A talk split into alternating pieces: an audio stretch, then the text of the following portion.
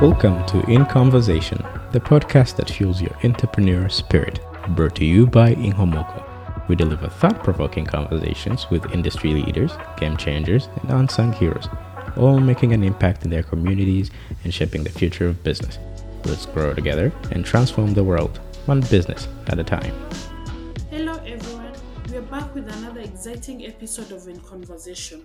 My name is Angela Bwengi, and I'm the head of advocacy at Inkomoko. Today, I'm very much excited to have Wawira Njiru, the founder and executive director, Food for Education Kenya. Could you kindly introduce yourself? Thank you for having me. Uh, my name is Wawira. Uh, I'm the founder of Food for Education and the CEO. And uh, I'm excited to be here and to talk about the work that Food for Education does and my journey. You have a background in nutrition and food sciences. As a nutritionist, was founding an organization like this where you always envisioned yourself? No, so I actually stumbled on the degree of nutrition uh, because I went to my undergrad in Australia and um, nutrition was a shorter degree. So I wanted to kind of come back home. So I wanted to do a health degree that would help me come back home and also like find a job. So I was trying to get a job, but now, um, you know, run food for education is not what I expected to be doing for my career at that point. Could you share how you came about the idea of starting Food for Education? Yeah, so Food for Education was started actually when I was in uni. Um, I wanted to uh, contribute back to um, the community that I grew up in, which is just outside Nairobi. It's called Ruiru. And um, I wanted to make a difference in education. So give kids an opportunity to get an education and to learn uh, and stay in school because my parents had gotten opportunities to go to school because of scholarships and because of different interventions that had enabled them to get education. And because of that, I was able to get those opportunities as well. So I wanted to give kids just that starting point of um, getting access to an opportunity to learn. Um, I was living in Australia at the at that time, and so I called my parents and I told them my idea, and I asked them to go to the public school and to find out what the biggest need and what the biggest barrier kids had to access education. Uh, they came back and they said that the biggest barrier the teachers had said was that kids were fainting, kids were hungry, kids were running away from school. Uh, and so that's where the idea of a school feeding program started from essentially that need of kids fainting and kids hungry. Uh, and that was how Food for Education was started. It is interesting to learn how your upbringing influenced your decision to start a school feeding program.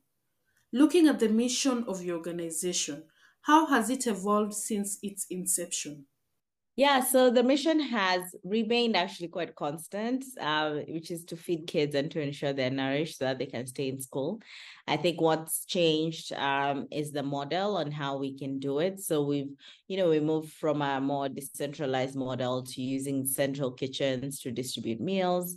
Uh, there's a parent contribution. Now there's a government contribution to the meals. So making sure that there's sustainability in terms of uh, the payment between parents, government, and philanthropy, uh, but also making sure that our kids are getting nutritious meals through the best way possible. So the model has changed in some ways to adapt for geography, to adapt for different types of schools, to adapt for different types of regions, but the purpose has remained the same, which is to ensure kids are nourished in schools. I can see the model has evolved to adapt to changing needs. What are some specific examples of the impact your organization has had on students and communities? Yeah, sure. So, um, some of the impacts that we've had is to, um, you know, since inception, we've served over 31 million meals. Uh, we currently feed we currently feed 165,000 children every single day. Uh, in 2020, for context, we were feeding just 10,000 children daily, and next year we're expecting to move to about 400,000 children every single day. So it's a huge increase. We've seen up to 20% improvement in our partner schools in performance, uh, 27% increase in enrollment, up to 30% uh, 27 to 30% increase in enrollment, uh, improved dietary diversity. So students eat on average two more food groups while eating with us than they do at home. Uh, and we've also created a network of 100,000 plus smallholder farmers across Kenya.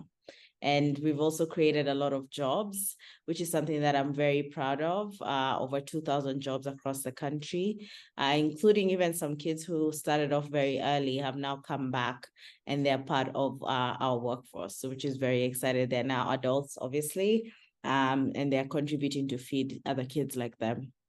The organization has really grown, and serving 31 million meals so far is quite a good impact. Are there any innovative or unique approaches that your organization has taken to achieve its goals? Yeah, so we've tremendously grown in operations, as you've mentioned, and we've leveraged technology in our hub and spoke model of central kitchens. Uh, so that's been really critical, making sure that we're able to have a central point of production and distribution.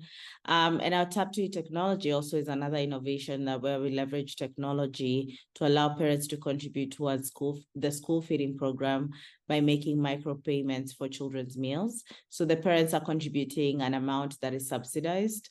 Uh, and it's one of the tools that we use to collect valuable data uh, using improve, improving our school feeding program. And our central kitchen cooking, on the other hand, also is one of the innovations that allows us to utilize economies of scale in preparing and delivering the safe meals uh, and nutritious meals for children. It's exciting to learn of the great innovations you're using at Food for Education. Moving on to partnerships, you mentioned earlier that you have collaborated with the government and other partners. Can you provide examples of successful collaborations? Yeah, so um, right now we partner with you know different um, organizations, so corporates in Kenya uh, sponsor meals. We also partner with government. So for corporates, we're partnering with corporate sector to City, Java House, um, Stanbic Bank, uh, the Rotary Club to be able to provide meals to kids.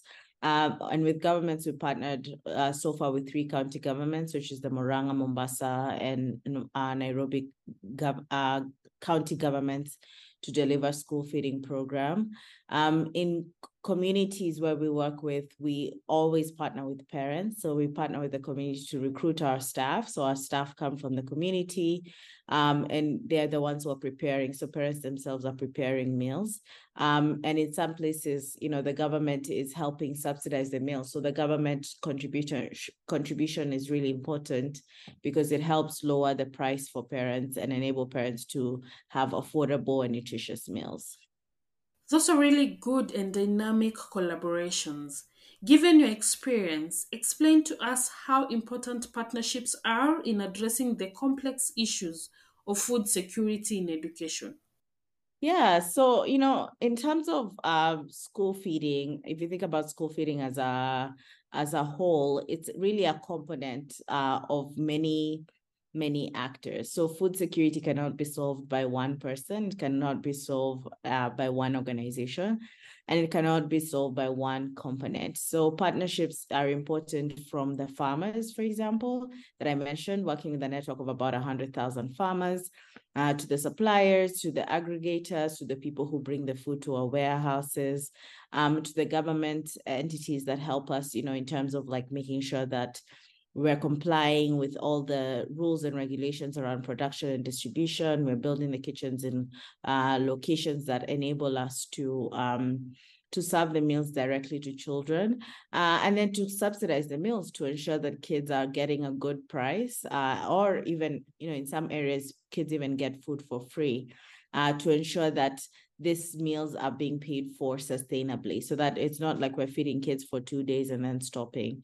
We're ensuring that this is very very sustainable um, and that partnerships are really important in ensuring that sustainability. So we have a very huge network of from the farmer who supplies the beans the tomatoes everything that goes into the meals uh, to the child and the parent who then uh, consume or contribute to for, for those meals to be consumed what are some of the challenges you've faced in running Food for Education Kenya, and how have you addressed or overcome them? Yeah, so one of the challenges, uh, obviously, is always uh, building a team. So uh, I can't do this work alone. You know, I'm just one person. Uh, when it started on, it was just me and one cook. So um, it's important. Now we have around 2,000 people. So building a strong team has been helpful. And even serving the number of meals that I mentioned, there's no way I could be able to serve those meals by myself. So building a strong team has been really helpful. Um, obviously, you learn a lot, you make mistakes, you're able to grow uh, in your leadership when you're building a team. You learn this kind of person thrives at food for education, this kind of person doesn't. So that tweaking and making sure that we have the right people and the right people are also being incentivized to stay is really important.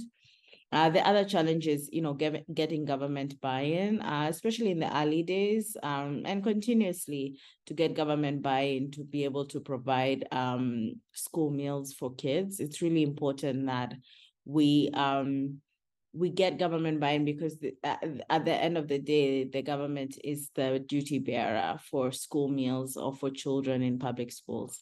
So that has been a challenge. We've overcome that through having a track record and also really involving our government stakeholders. Um, the other challenge is, uh, you know, a more current one around uh, food prices and inflation and the cost of living and how that affects our cost per meal and how that affects our unit cost. So doing that has been really helpful. Uh, that ha having um, controls for our cost per meal has been really helpful and making sure that, you know, we're buying at the right time, we're bulk buying, we're making sure that we're able to um, account for every single bag of rice or beans or something that is coming in through our warehouse to make sure that there are no leakages and wastages. I can see you're using quite strategic approaches to address your challenges. Are there any ongoing challenges in the field of education and food security that you believe need more attention or innovative solutions? Yeah, I think um, you know, if you look at, at one thing that I think really makes a big difference is of course school feeding. And I think that school feeding um, requires a lot of innovation because we're making sure that kids are eating every day. Uh, when we talk about food st- systems, we're often looking at the pro- production side, which is very uh, critical, and we should continue to focus focusing on it um, and making sure that when we're looking at production, we're looking at also demand. So school feeding helps address the demand question and the consumption question, and it, it's enabling us to scale a more efficient and cost-effective model uh, across Kenya and ultimately other countries. So I think one of the key things around innovation um, is around making sure that school feeding, which is a proven intervention, scales. Uh, it's sustainable and it's addressing both the production side and the demand side of, of the value chain. Thank you for sharing that. Looking at sustainability, how does Food for Education Kenya approach sustainability in its programs? Are there efforts to ensure long term impact and self sufficiency for the communities you serve? Yeah, I mean, our model 100% is built on local ownership. So if you look at how we hire the staff, um, we engage parents of the children in our program who contribute uh, micropayments, very small amounts to enable them to um, continuously sustain and have buy-in into their um, children's nutrition. We've also established innovative partnerships with key government stakeholders to towards universal school feeding that reduce the contribution of parents in some uh, uh, some regions and further uh, ensure long-term community own ownership. Um, you know, it means that our school feeding program is a bit different uh, in terms of that local ownership, where the food is coming from lo- uh, is coming locally, the staff are local, the government that's contributing is local, um, the community is local, and the food is being consumed by the child uh, locally. So we're really rooting our solution very locally to make sure that kids are getting the right nutrition. You have really engaged the local community, which is critical for sustainability. How do you measure success beyond just the provision of meals? Are there other metrics or indicators that you consider? Yeah, we look at education outcomes, uh, which are measured through school performance and retention rates, and we're monitoring um, cognition, cognition and classroom engagement. We also track our cost per meal to ensure that we're effectively uh, leveraging economies of scale and building efficient operations that are sustainable, replicable, and scalable. Uh, and we'll also look at um, ensuring that government partnerships are, are successful uh, so that we can increase government spending towards school feeding. So those are some of the metrics. There's the impact metrics, there's the uh, you know business operations metrics like cost per meal, and there's also the sustainability metrics, which is making sure that, for example, the government continues to be involved in school feeding.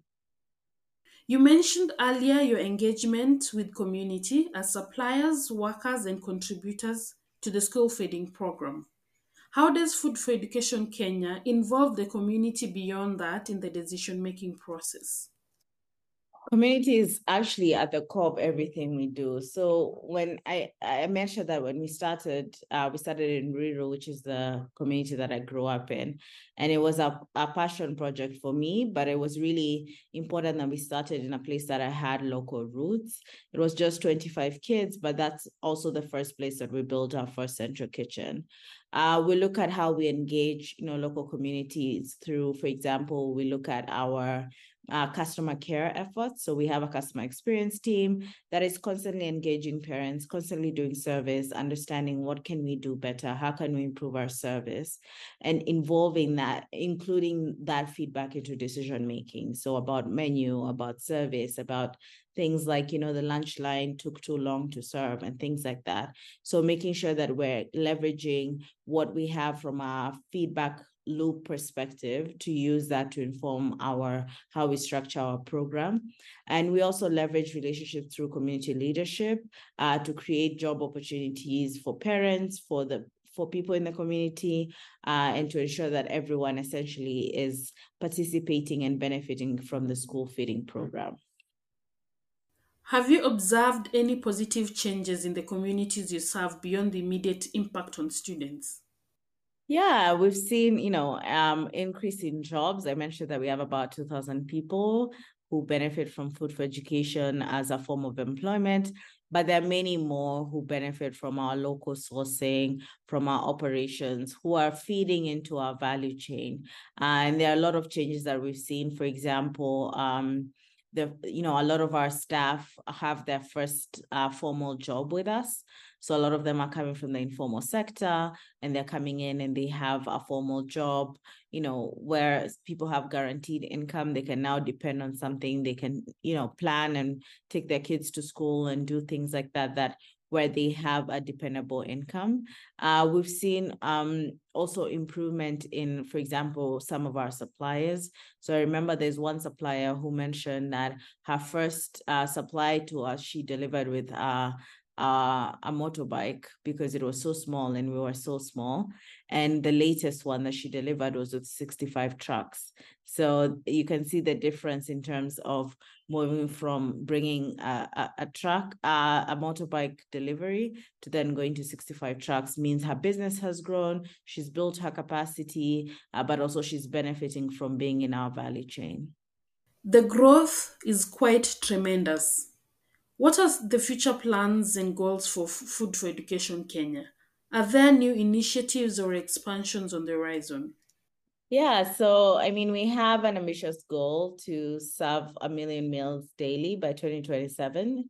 Uh, in the net by 2027, and we aim to feed about 50% of Kenya's county through a regionally distributed, replicable, and cost-effective model for school feeding. So that's in our plan in terms of how we're looking at growing. One of the focus that we're thinking about is how we can be able to build a blueprint uh, for school feeding um, and to leverage and ex- expand national school feeding programs. So there are 200 million children um, in Africa, it's estimated, and we want to mainstream school feeding programs into national policy and local systems. So one of the things that we're looking at is how we can increase our footprint within Kenya and outside Kenya uh, to ensure that more kids are getting nutritious meals. Finally, based on your experience, what advice would you give to individuals or organizations looking to address social issues, particularly in the field of education and food security?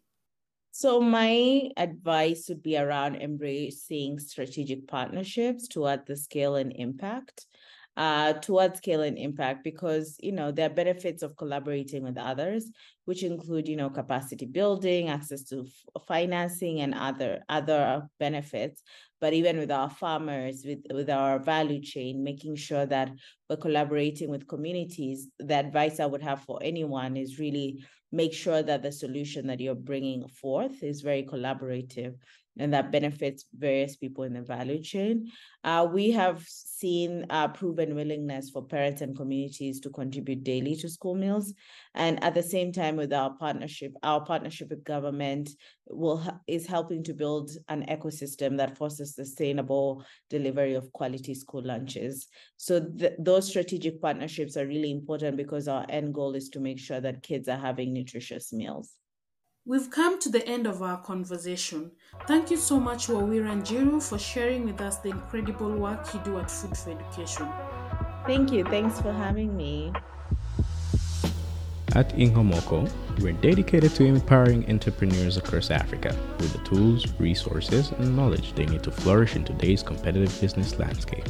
Now we're bringing that passion to this podcast, taking you on a journey through inspiring stories from around the globe.